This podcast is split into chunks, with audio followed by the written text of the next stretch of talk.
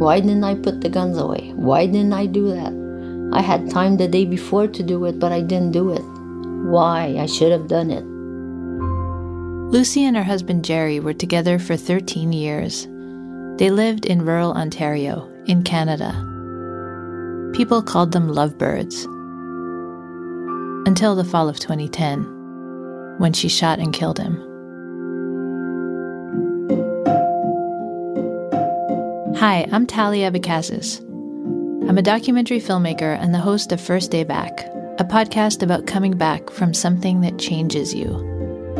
This season, I'll be following Lucy Paquette, who served five years in prison for killing her husband.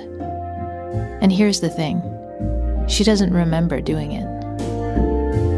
She was so confused about whether he was alive or dead or if something had happened to him. I had done a number of other murder cases, but not one where it was in a final analysis never fully understood.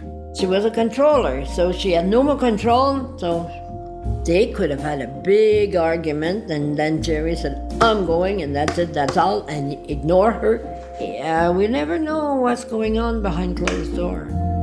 It's like you fall asleep during a movie. You saw the beginning of the movie and you saw the end. But what about the middle, you know? Now that Lucy is out of prison, what will her life be like? How is she going to rebuild? Jill probably saved my life. I just didn't know how she would be, and I, you know, mentally, that's what scared me most. When I was inside, maybe I thought coming out would have been the way it used to be. But when I came out, the reality hit, and Jerry wasn't there, and um, Lucy's story isn't just about what she did, it's about the aftermath. How does she come back from the worst thing she's ever done when she doesn't even remember doing it? Well, I just need that missing part. I need a story. The new season of First Day Back is coming soon. We'll be releasing episodes weekly. Go subscribe on Stitcher, iTunes, or wherever you get your podcasts.